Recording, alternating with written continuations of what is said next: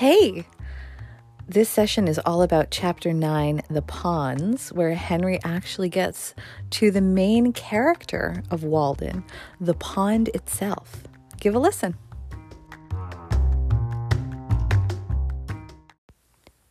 Chapter 9, The Ponds.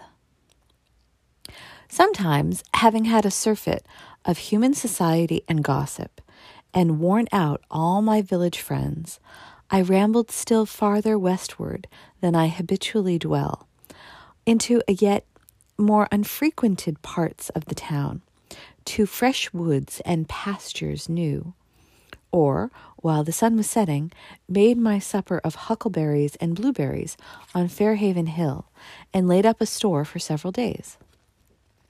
The fruits do not yield their true flavor to the purchaser of them, nor to him who raises them for the market. There is but one way to obtain it, yet few take that way. If you would know the flavor of huckleberries, ask the cowboy or the partridge. It is a vulgar error to suppose that you have tasted huckleberries who never plucked them. A huckleberry never reaches Boston. They have not been known there since they grew on her three hills. The ambrosial and essential part of the fruit is lost with the bloom, which is rubbed off in the market cart, and they become mere provender.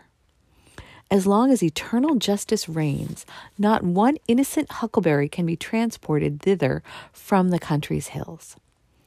Occasionally, after my hoeing was done for the day, I joined some impatient companion who had been fishing on the pond since morning, as silent and motionless as a duck or a floating leaf, and after practicing various kinds of philosophy, had concluded commonly, by the time I arrived, that he belonged to the ancient sect of Coenobites. There was an older man, with an excellent fisher and skilled in all kinds of woodcraft, who was pleased to look upon my house as a building erected for the convenience of fishermen, and I was equally pleased when he sat in my doorway to arrange his lines.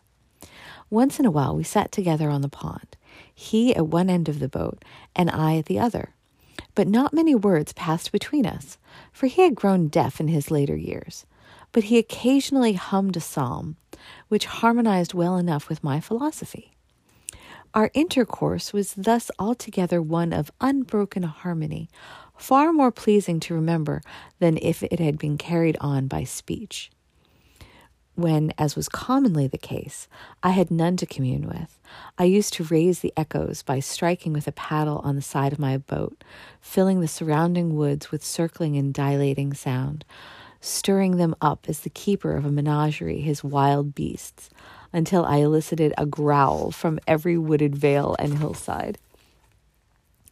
In warm evenings, I frequently sat in the boat playing the flute and saw the perch, which I seemed to have charmed, hovering around me, and the moon traveling over the ribbed bottom, which was strewed with the wrecks of the forest.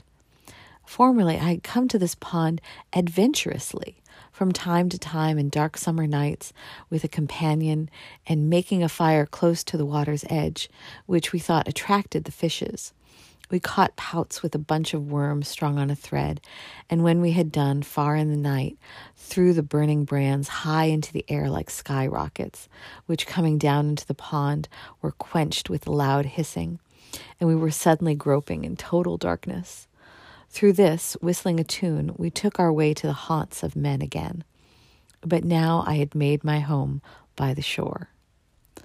Sometimes, after staying in a village parlor till the family had all retired, I have returned to the woods, and partly with a view to the next day's dinner, spent the hours of midnight fishing from a boat by moonlight, serenaded by owls and foxes, and hearing from time to time the creaking note of some unknown bird close at hand. These experiences were very memorable and valuable to me, anchored in 40 feet of water and 20 or 30 rods from the shore, surrounded sometimes by thousands of small perch and shiners, dimpling the surface with their tails in the moonlight, and communicating by a long flaxen line with mysterious nocturnal fishes which had their dwelling 40 feet below, or sometimes dragging 60 feet of line about the pond as I drifted in the gentle night breeze, now and then feeling a slight vibration along it, indicative of some life prowling about its extremity, of dull, uncertain, blundering purpose there, and slow to make up its mind. At length you slowly raise, pulling hand over hand, some horned pout squeaking and squirming to the upper air. It was very queer, especially in dark nights, when your thoughts had wandered to vast and cosmogonal themes in other spheres, to feel this faint jerk which came to interrupt your dreams and link you to nature again. It seemed as if I might next cast my line upward into the air, as well as downward into this element which was scarcely more dense. Thus I caught two fishes, as it were, with one hook. The scenery of Walden is on a humble scale, and though very beautiful, does not approach to grandeur, nor can it much concern one who has not long frequented it, nor lived by its shore, yet this pond is so remarkable for its depth and purity as to merit a particular description. It is a clear and deep green well, half a mile long and 1.75 miles in circumference, and contains about 61.5 acres. A perennial spring in the midst of pine and oak woods, without any visible inlet or outlet, except by the clouds and evaporation. The surrounding hills rise abruptly from the water to the height of 40 to 80 feet, though on the southeast and east they attain to about 100 and 150 feet respectively, within 1/4 and 1/3 of a mile. They are exclusively woodland. All our Concord waters have two colors at least, one when viewed at a distance, and another more proper close at hand. The first depends more on the light and follows the sky. In clear weather, in summer, they appear blue at a little distance, especially if agitated, and at a great distance all appear alike. In stormy weather, they are sometimes of a dark slate color. The sea, however, is said to be blue one day and green another without any perceptible change in the atmosphere. I have seen our river, when the landscape being covered with snow, both water and ice were almost as green as grass. Some consider blue to be the color of pure water, whether liquid or solid. But looking directly down into our waters from a boat, they are seen to be of different colors. Walden is blue at one time and green at another, even from the same point of view. Lying between the earth and the heavens, it partakes of the color of both. Viewed from a hilltop, it reflects the color of the sky, but near at hand, it is of a yellowish tint next to the shore, where you can see the sand, then a light green, which gradually deepens to a uniform dark green in the body of the pond. In some lights, viewed even from a hilltop, it is of a vivid green next to the shore. Some has referred to this as the reflection of the verdure, but it is equally green there against the railroad sandbank and in the spring, before the leaves are expanded, and it may be simply the result of the prevailing blue mixed with the yellow of the sand. Such is the color of its iris. This is that portion also where in the spring, the ice being warmed by the heat of the sun reflected from the bottom and also transmitted through the earth, melts first and forms a narrow canal about the still frozen middle. Like the rest of our waters, when much agitated in clear weather, so that the surface of the waves may reflect the sky at the right angle, or because there is little more light mixed with it, it appears at a little distance of a darker blue than the sky itself.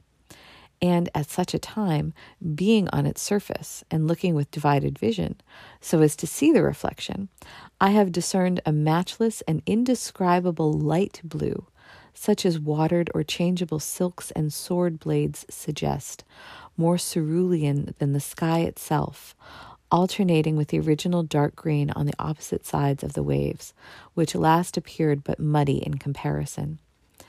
It is a vitreous greenish blue, as I remember it, like those patches of the winter sky seen through cloud vistas in the west before sundown. Yet a single glass of its water held up to the light is as colorless as an equal quantity of air. It is well known that a large plate of glass will have a green tint, owing, as its makers say, to its body, but a small piece of the same will be colorless. How large a body of Walden water would be required to reflect a green tint, I have never proved. The water of our river is black or a very dark brown to one looking directly down on it, and like that of most ponds, imparts to the body of one bathing in it a yellowish tinge. But this water is of such crystalline purity that the body of the bather appears in an alabaster whiteness, still more unnatural, which, as the limbs are magnified and distorted withal, produces a monstrous effect, making fit studies for a Michelangelo. The water is so transparent that the bottom can easily be discerned at the depth of 25 or 30 feet. Paddling over it, you may see many feet beneath the surface of the schools of perch and shiners, perhaps only an inch long, yet the former easily distinguished by their transverse bars, and you think that they must be ascetic fish that find a subsistence there. Once in the winter, many years ago, when I had been cutting holes through the ice in order to catch pickerel, as I stepped ashore, I tossed my axe back onto the ice, but, as if some evil genius had directed it, it slid 4 or 5 rods directly into one of the holes, where the water was 25 feet deep.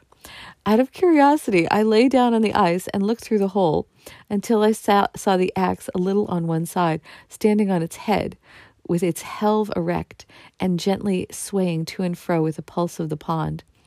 And there it might have stood erect and swaying till in the course of time the handle rotted off, if I had not disturbed it. Making another hole directly over it with an ice chisel which I had, and cutting down the longest birch which I could find in the neighborhood with my knife, I made a slip noose, which I attached to its end, and letting it down carefully, passed it over the knob of the handle, and drew it by a line along the birch, and so pulled the axe out again. The shore is composed of a belt of smooth, rounded white stones, like paving stones, excepting 1 or 2 short sand beaches, and is so steep that in many places a single leap will carry you into water over your head, and were it not for its remarkable transparency, that would be the last to be seen of its bottom till it rose on the opposite side. Some think it is bottomless. It is nowhere muddy, and a casual observer would say that there were no weeds in it at all, and of noticeable plants, except in the little meadows recently overflowed, which do not properly belong to it. A closer scrutiny does not detect a flag, nor a bulrush, nor even a lily, yellow or white, but only a few small heart leaves, and podometons, and perhaps a water target or two, all of which, however, a bather might not perceive. And these plants are clean and bright like the element they grow in, with stones. The stones extend a rod or two into the water.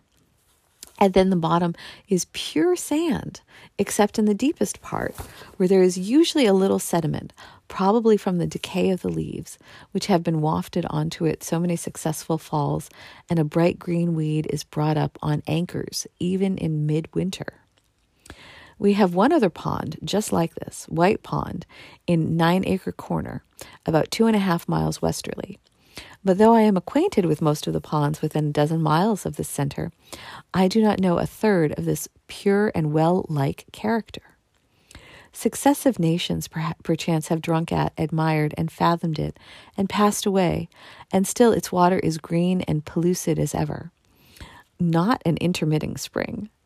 Perhaps on that green morning when Adam and Eve were driven out of Eden, Walden Pond was already in existence, and even then breaking up in a gentle spring rain accompanied with mist and a southerly wind, and covered with myriads of ducks and geese, which had not heard of the fall, when still such pure lakes sufficed them. Even then it had commenced to rise and fall, and had clarified its waters, and colored them of the hue they now wear, and obtained a patent of heaven to be the only Walden Pond in the world, and distiller of the celestial dews. Who knows in how many unremembered nations' literature this has been the Castilian fountain, or what nymphs presided over it in the golden age. It is a gem of the first water which Concord wears in her coronet. Yet perchance the first who come to this well have left some trace of their footsteps. I have been surprised to detect encircling the pond, even where a thick wood has just been cut down on the shore, a narrow shelf-like path in the steep hillside, alternately rising and falling, approaching and receding from the water's edge, as old, probably, as the race of man here, worn by the feet of aboriginal hunters, and still from time to time unwittingly trodden by the present occupants of the land. This is particularly distinct to one standing in the middle of the pond in winter, just after a light snow has fallen, appearing as a clear undulating white line, unobscured by weeds and twigs, and very obvious a quarter of a mile off in many places, where in summer it is hardly distinguishable close at hand. The snow reprints it, as it were, in clear white type, alto relievo. The ornamented grounds of villas which will one day be built here may still preserve some trace of this. The pond rises and falls, but whether regularly or not, and within what period, nobody knows, though, as usual, many pretend to know. It is commonly higher in the winter and lower in the summer, though not corresponding to the general wet and dryness. I can remember when it was a foot or two lower, and also when it was at least 5 feet higher than when I lived at it. There is a narrow sandbar running into it, very deep water on one side, on which I helped boil a kettle of chowder some 6 rods from the main shore, about the year 1824, which has not been possible to do for 25 years. And on the other hand, my friends used to listen with incredulity when I told them that a few years later I was accustomed to fish from a boat in a secluded cove in the woods, 15 rods from the only shore they knew, which place was long since converted into a meadow. But the pond has risen steadily for 2 years, and now, in the summer of 52, it is just 5 feet higher than when I lived there, or as high as it was 30 years ago, and fishing goes on again in the meadow. This makes a difference of level at the outside of 6 or 7 feet, and yet the watershed by the surrounding hills is insignificant in amount. And this overflow must be referred to causes which affect the deep springs.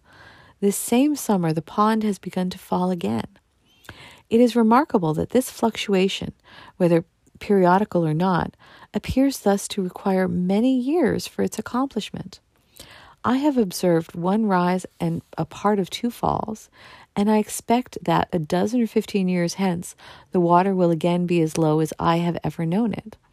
Flint's Pond, a mile eastward, allowing for the disturbance occasioned by its inlets and outlets, and the smaller intermediate ponds also sympathize with Walden, and recently attained their greatest height at the same time with the latter. The same is true, as far as my observation goes, of White Pond. This rise and fall of Walden at long intervals serves this use at least, the water standing at this great height for a year or more, though it makes it difficult to walk round it, kills the shrubs and trees which have sprung up about its edge since the last rise, pitch pines, birches, alders, aspen, and others, and falling again, leaves an unobstructed shore. For unlike many ponds and all waters which are subject to a daily tide, its shore is cleanest when the water is lowest.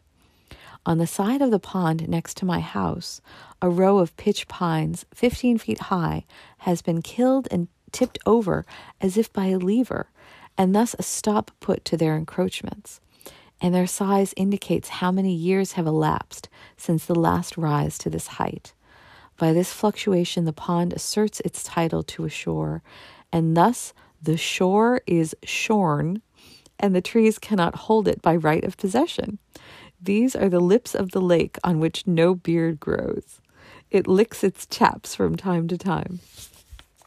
When the water is at its height, the alders, willows, and maples send forth a mass of fibrous red roots several feet long from all sides on their stems in the water, and to the height of 3 or 4 feet from the ground, in the effort to maintain themselves. and I have known the high blueberry bushes about the shore, which commonly produce no fruit, bear an abundant crop under these circumstances.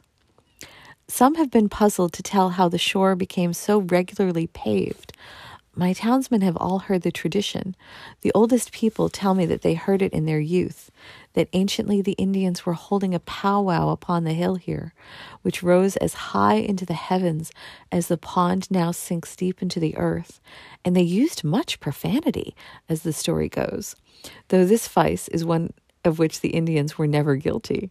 And while they were thus engaged, the hill shook and suddenly sank, and only one old squaw named Walden escaped, and from her the pond was named.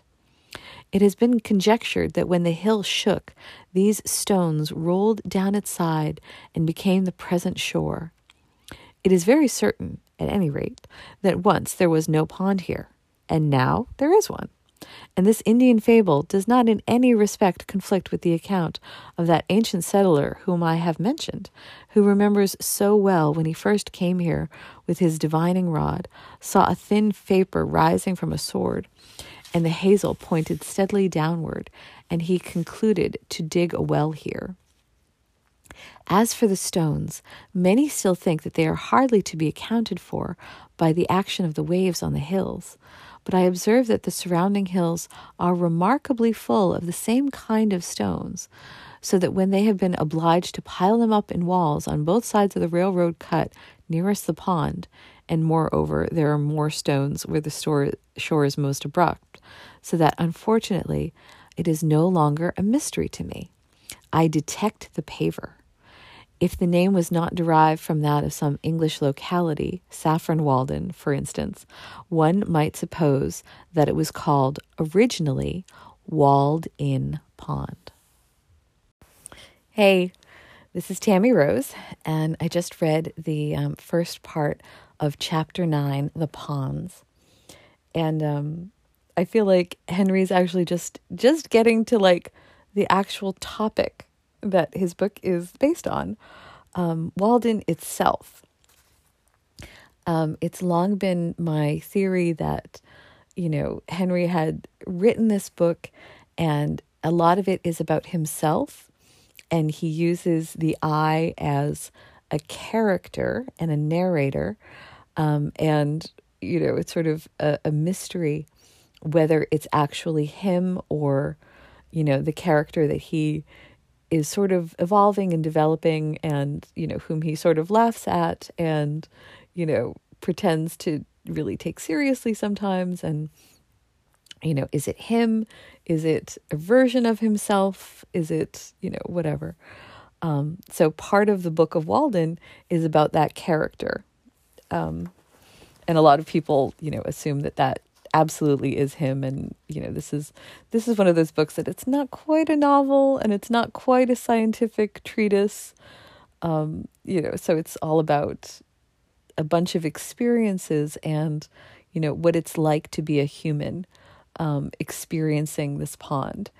And this is one of my favorite chapters because I really feel like he's finally talking about who I think is the main character, the pond itself. And if you haven't been there, you know, number one, I highly recommend that you do go, because I really do think it's an incredible experience. I feel like I have a personal relationship with this pond because I've gone there, you know, every summer of my life. My father took me there when I was a little kid. I live, you know, as I mentioned, I live a few, like the next town over. I'm maybe 15, 20 minutes away. So it's definitely been my local watering hole, where, you know, you go in the summertime and, it's wonderful and refreshing. And I can date myself by saying that I remember going, and I guess this was there until the mid-'80s. I might've mentioned this before. There was a cement pier on the main part of the beach. It was specifically catering to swimmers. It was this major human intrusion, I think, onto the natural beauty of the pond. But you know, when I was there, I definitely remember it, you know, enhancing my experience, because I remember playing in part of the shallows, and, you know, you could climb up onto it and jump off of it. And, you know, this is, and again, like, it was a cement thing. It was a permanent structure inside of the pond itself. I've rarely been able to find photos of it, because I think it's something that, you know, people don't want to remember that part of the pond's history, or, you know, how the DCR, the Department of, of Conservation and Recreation. I'm not sure that's what it was called in the 80s, but the people who were responsible for taking care of the pond. That's one of the things they actually had. And I think it was removed, I want to say like in 85, something like that. And so ever since then, it has just been a place of nature where you can just go and, you know, and enjoy it in the summer. And honestly, at all points of the year. And this is the piece where I'm ultimately deeply jealous of Henry David Thoreau. You know, and I'm not jealous of him as a writer, of his, you know, amazing personality, of his journal writings, of like all of those amazing skills. Like, I think that they are wonderful. And yes, I'm very envious to a point of all of the character of Henry David Thoreau and all that he has been able to accomplish, especially in history and literature, blah, blah, blah. The thing that makes me the most jealous, the thing that I want, is to be able to live at Walden for 2 years, 2 months and 2 days.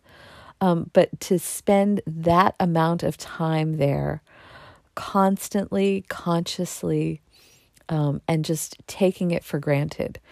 And any of you who have, you know, a little shack, or, you know, a home by a river or some body of water, will really understand what that is. Because just being able to wake up and knowing that, you know, you can, in the middle of summer, that you can wake up and, you know, the first thing you do is to take a swim, you know, or you wake up in the middle of winter and the first thing you do is just open your door to the middle of the wilderness. And Walden especially. So of all the places that I've been on the earth, and I've traveled to Europe, I've traveled to Cape Cod, you know, traveled around America, for some very weird reason. And I feel like even Henry doesn't quite capture it in this book. There is something that you just actually can't even put into words about Walden Pond itself. For those of you who haven't visited, I should try to describe it. The entrance as it is now, there's a parking lot across the street. And as you're walking through the parking lot, there's a replica of the cabin and a statue of Henry, which sort of announces the legend, the literature, the piece of it. On the parking lot side, there's also like a visitor center and a bookshop. So it's sort of like, you know, you're walking into it and you're sort of like, all right, this is a typical American interpretation of, you know, a tourist spot, right? So how do you interact with this? There's a bookshop, the visitor center is run by the government, the DCR, I think. And so sometimes they have a statue, or they have maps, or they have a way to interpret it. But the replica of the cabin is one of the first moments that you step into it, and you're sort of like you're stepping into a thing, because there are lots of tourist places that try to tell you about history or whatever. But when Henry's talking about his experiences and the cabin, stepping into his cabin, you kind of suddenly, again, like without words, you suddenly understand the size of his cabin and the place that he lived for 2 years, and this interior room. And, you know, it's like the size of a small, like, woodshed. It's, you know, I keep joking that it's the size of, you know, one of the first places that I lived in New York.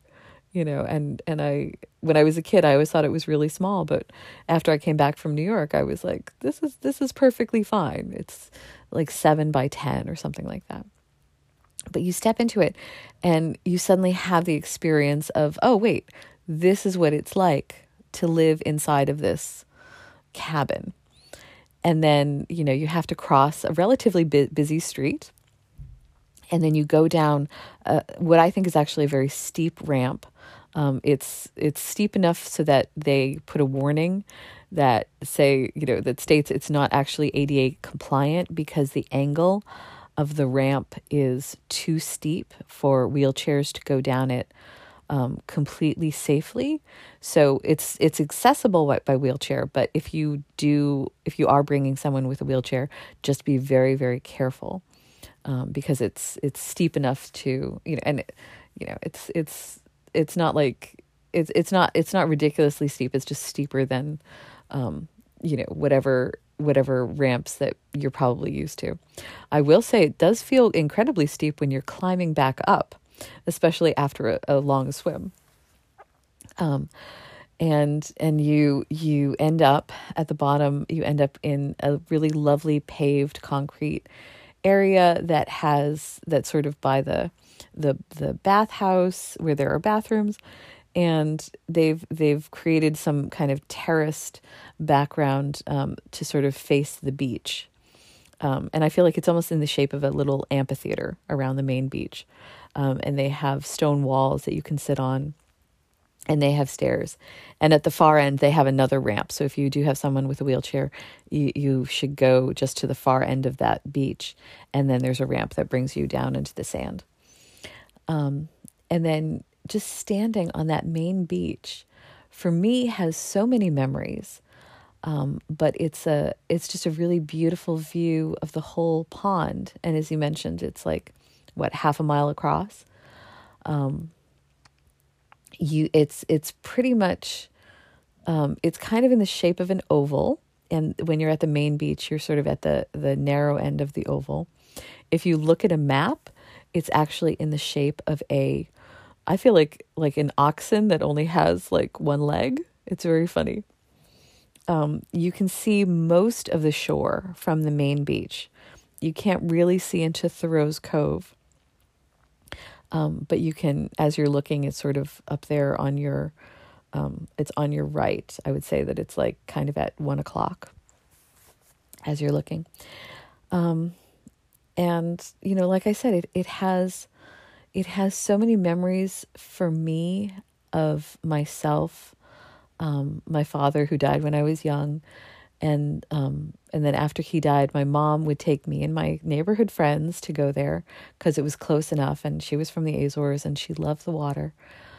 So after work, it was one of the favorite things for all of us to do because it was simple, and it was a good way for me and my friends to get out our energy and for her to just sort of have some calm.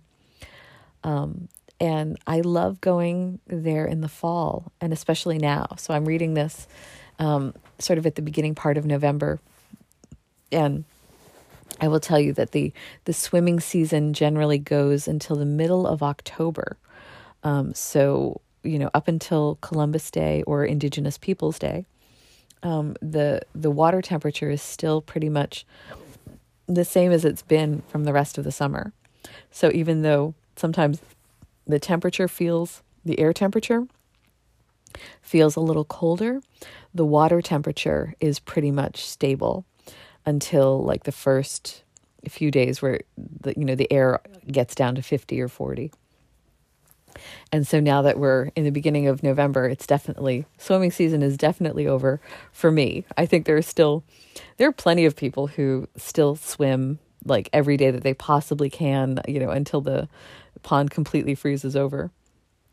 And there's even one guy, I think, who will go and, you know, when the ice is just beginning to form, he'll swim and he'll actually break the ice as much as he can, so that he can get across and get into his daily swim.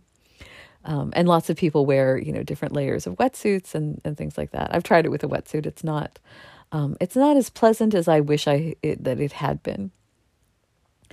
Henry talks about the depth of the water and the quality of the color of the water. And I agree with him. It's like you look at this water and it really is clear and, to kind of an astonishing extent. If you stand on the shore, you look out and you can pretty much see things. You pretty much see the bottom of the water, within, I always compare it to like how deep the water is when I'm in it. So I feel like from the shore, I can see almost to where the water is like 3 or 4 feet high. And then I think just because like the light doesn't reach that far. So when you're in it, even when I'm swimming across, I can always see my feet, but I can't really tell what's underneath there. And for those of you who are afraid to swim in deep water, I always recommend swimming along the shore, because the shore itself, as he said, like there are some, I love how he's describing the shore. He's like, there are some places where you're kind of on a cliff and you can just jump and then you're in the water above your head. The shore is not exactly like that right now, because as I said, the DCR has done a really marvelous job of maintaining the path and trying to prevent erosion, but allowing certain places where people can have access. So there are no cliff-like parts right now. And that would also kind of be dangerous. But there are different levels of depth throughout. And especially if you're swimming around Thoreau's Cove, that cove feels especially shallow. And there's a sudden drop-off at a certain point. So if you're swimming there, and there's also a place called The Point, which is sort of at the part that you can see as you're looking, as I mentioned, like at 2:00, if you're looking towards Thoreau's Cove, there's like an outcropping. And I think they actually used to add sand to that part, artificially. So they built up a beach there. And so part of it is really shallow, but then there's like a very extreme drop off. I think there are geologists who've studied it, and they say that Thoreau's Cove is kind of like a whole separate pond area that ended up joining with the rest of Walden. And also when you talk to geologists, they talk about, how there was a big iceberg, that just got stuck, in that land. And that's actually how Walden was created, because this iceberg just, had been moving and then just stopped moving, got stuck, and, just melted in place. And I love how Henry talks about an Indian legend, quote unquote Indian legend, about, a squaw named Walden. And Walden is very much a German word. So, I think wall means trees. So, it's one of those situations where I feel like, the white settlers have come up with, all sorts of legends, whether they're true or not, whether they actually came from anybody who had any, actual background in this is highly dubious. I myself, living, in a place 20 minutes away, there is a pond nearby as well. And that's called Hardy Pond. And it's kind of shaped like a fist with a thumbs up piece. And it's a very shallow pond, but that I know that there were Native Americans in my area as well. And, lots of arrowheads were found, et cetera, et cetera. And the local legend is that it was considered one of the holy places. But I literally have no idea how to research that, except for trying to connect with local tribes, like the Nipmuc tribe was in Concord. But I don't know how to corroborate any of the Native American history, but I'm So I'm trying to get to the point that Henry is aware that there were people on this land before him, and that he's just part of this great continuum. So for me, just being a person who really loves Walden, it's incredible for me to hear him describe what Walden was like in his day, so with so much detail. But he's also kind of yearning for that explanation of, you know, what were the Native Americans thinking of? And he also wants to do some kind of historical digging. He wants to know who made the path, because he's talking, at one point he mentions this path that goes around the pond, that you can notice if it's in the middle of winter and the pond is frozen over and you're standing in the middle of the pond, you can actually see this path. And it's something that animals maybe have used, but it's so intentional that it must have been Native Americans as well. And you know, and again, like the pond itself is it feels holy, in ways that a lot of other ponds don't. Does that sound crazy? And I think I laughed when I was reading, because he's like, oh yeah, so, someday the villas that are going to surround Walden Pond. And I was like, oh my God, I can't imagine houses on, the side of the pond. Even Henry's house, I don't think was really visible from the shore, or if you were swimming or whatever.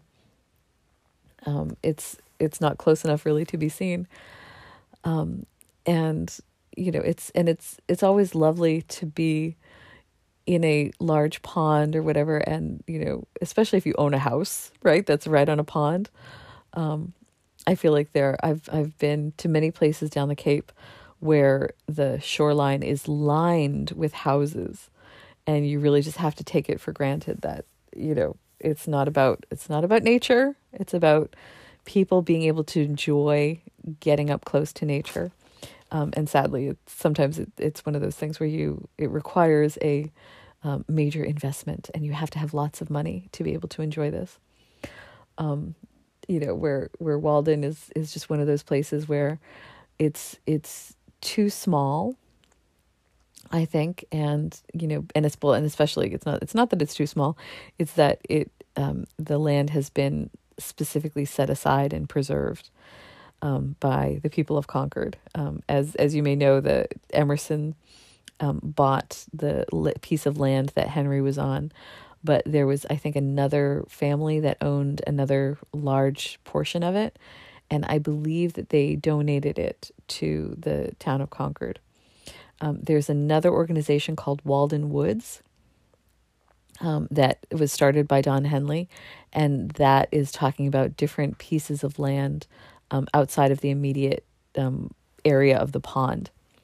But it was literally like up for development, and they were going to turn it into apartments, and and some of it was going to be low income housing, which the people of Concord were not really excited about, to put it politely.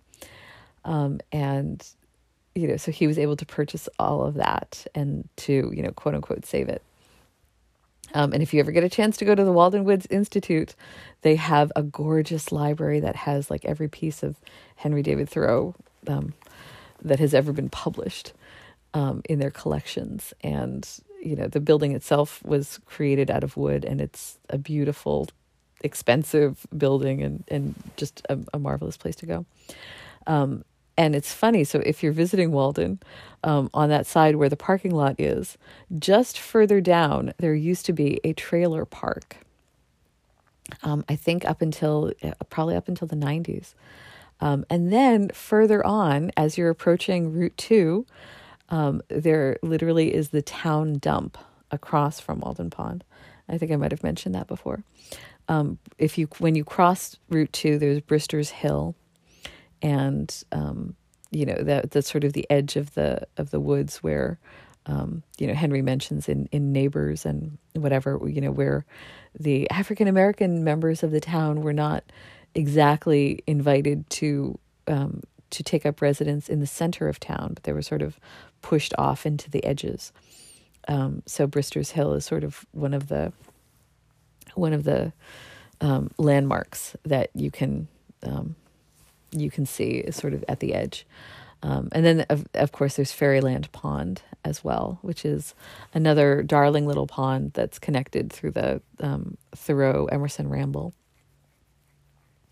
I love that Henry mentions White Pond, which he says is like 2.5 miles away. And that pond is definitely a pond that has houses on all sides. I have a friend who lives there, and it's a great place to go swimming.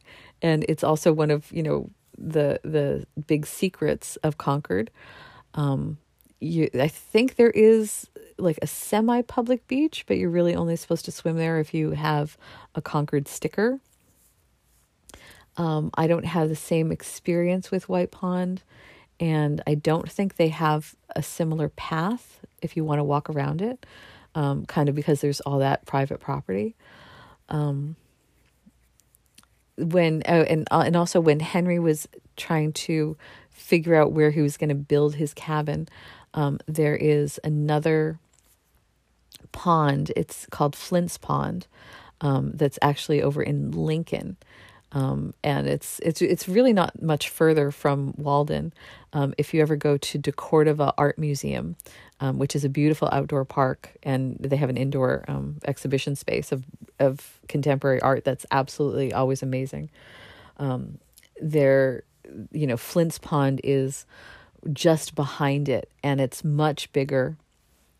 And if you do go into DeCordova, you can take an elevator to the roof, and they allow you to take all sorts of pictures, and it's a really gorgeous space. It's very windy all the time. But it's, you know, looking at Flint's Pond is a different experience. And you definitely get a different vantage point than you get from Walden. But Flint's Pond is sort of, it's curvier. You can't really see it all in one place because there are islands in it, and it's much bigger, and it has a much different shape to it. But Henry's college roommate, Charles Stearns Wheeler, already had a cabin, and I think his family had built it. I'm not sure if he built it himself, but he had invited Henry to come stay with him, I think overnight, maybe for a couple of weeks, during the summer in between, their years at Harvard. And so I think that's where Henry had gotten his idea. And then his roommate, years later, went to, I think it was Germany or whatever. He went to Europe. And so Henry asked his family if he could stay at his friend's house, his friend's little cabin. And his family said no. They did not want to share. And I always think it's interesting that, Walden literally could have been, Flint's Pond. It could have been like about a whole other completely different pond. And sadly, his friend actually died, I think, of consumption when he was in Germany. So his friend didn't, I don't think he lived past his 20s. He died really, really young. So anyway, so that's Flint's Pond. That's another place to visit. Flint's Pond is actually harder to explore and get up close to. So again, like the fates of all of these different ponds that I'm talking about and that Henry's talking about, it's very interesting because Walden is the one that sort of gets preserved in a way that allows people to access it. And it's sort of a very public kind of pond and a very public, public friendly pond. There are lots of people who are like, people should not swim in it at all. And oh my God, all these visitors that come here, it's ridiculous. They're going to ruin everything. But honestly, nature is much more resilient than we give it credit for. And the DCR, as I said, they're pretty good at limiting the number of people who go. And they actually do close off the parking lot, when there are a maximum number of cars. So that it doesn't get too crowded. As I said before, like one of the reasons I'm jealous of Henry just living there for 2 years, 2 months and 2 days is that he gets so much alone time with the pond. If you've ever been there in the summer, yeah, it does feel crowded, especially the main beach area. I've definitely seen pictures of like what Coney Island, in the 30s or 40s or whatever, where like there's no space and you can't even see the sand for all of the bodies. Walden doesn't really ever get like that. There's always enough space so that if the main beach feels too crowded to you, there's a secondary beach. They call that Red Cross Beach, so that you can go there, or you can just keep walking. And you can usually always find some spot along the waterline, and maybe it's sandy or whatever, but you can usually find enough some place to sort of call your own for the day. But when I say that Henry had all this alone time with the pond, he's talking about being able to visit with it in the middle of the night, and I love that he's like. He talks about making noise with the oar in his boat, like somebody who, has a menagerie and he just wants to like ruffle everybody up. So he just makes a lot of noise. And then like he gets all the animals agitated. I think that's funny. And, that probably also speaks to his, I don't want to say like him going crazy being alone, but just sort of like when you're completely alone, you kind of want to reach out and sort of see what other elements of nature exist out there. And I think I'm kind of coming to the end of what I want to say about the ponds, at least at this moment. When he's talking about bathing and he's saying that people come out with a yellowish tinge, I've never had any kind of tinge coming out, frankly. I did want to talk about the quality of the water. As you're actually moving through the water, if it feels thicker and it has a really silky smooth texture to it as you're swimming. I've never been able to really describe it, but this is something else that other swimmers have noted as well. There's just something really beautiful about the water itself, and it does feel like a holy baptism. Like every time I go in, it feels like worshiping nature. It feels like experiencing nature up close and appreciating it in a way that words really can't. So I think I will stop there. There's definitely more to come on this chapter. So thank you very much for listening. If you're interested in more information about the Transcendentalists, please go to TranscendentalConcord.com or join our Facebook group, which is called Transcendentalists 2021. We also have a book group there.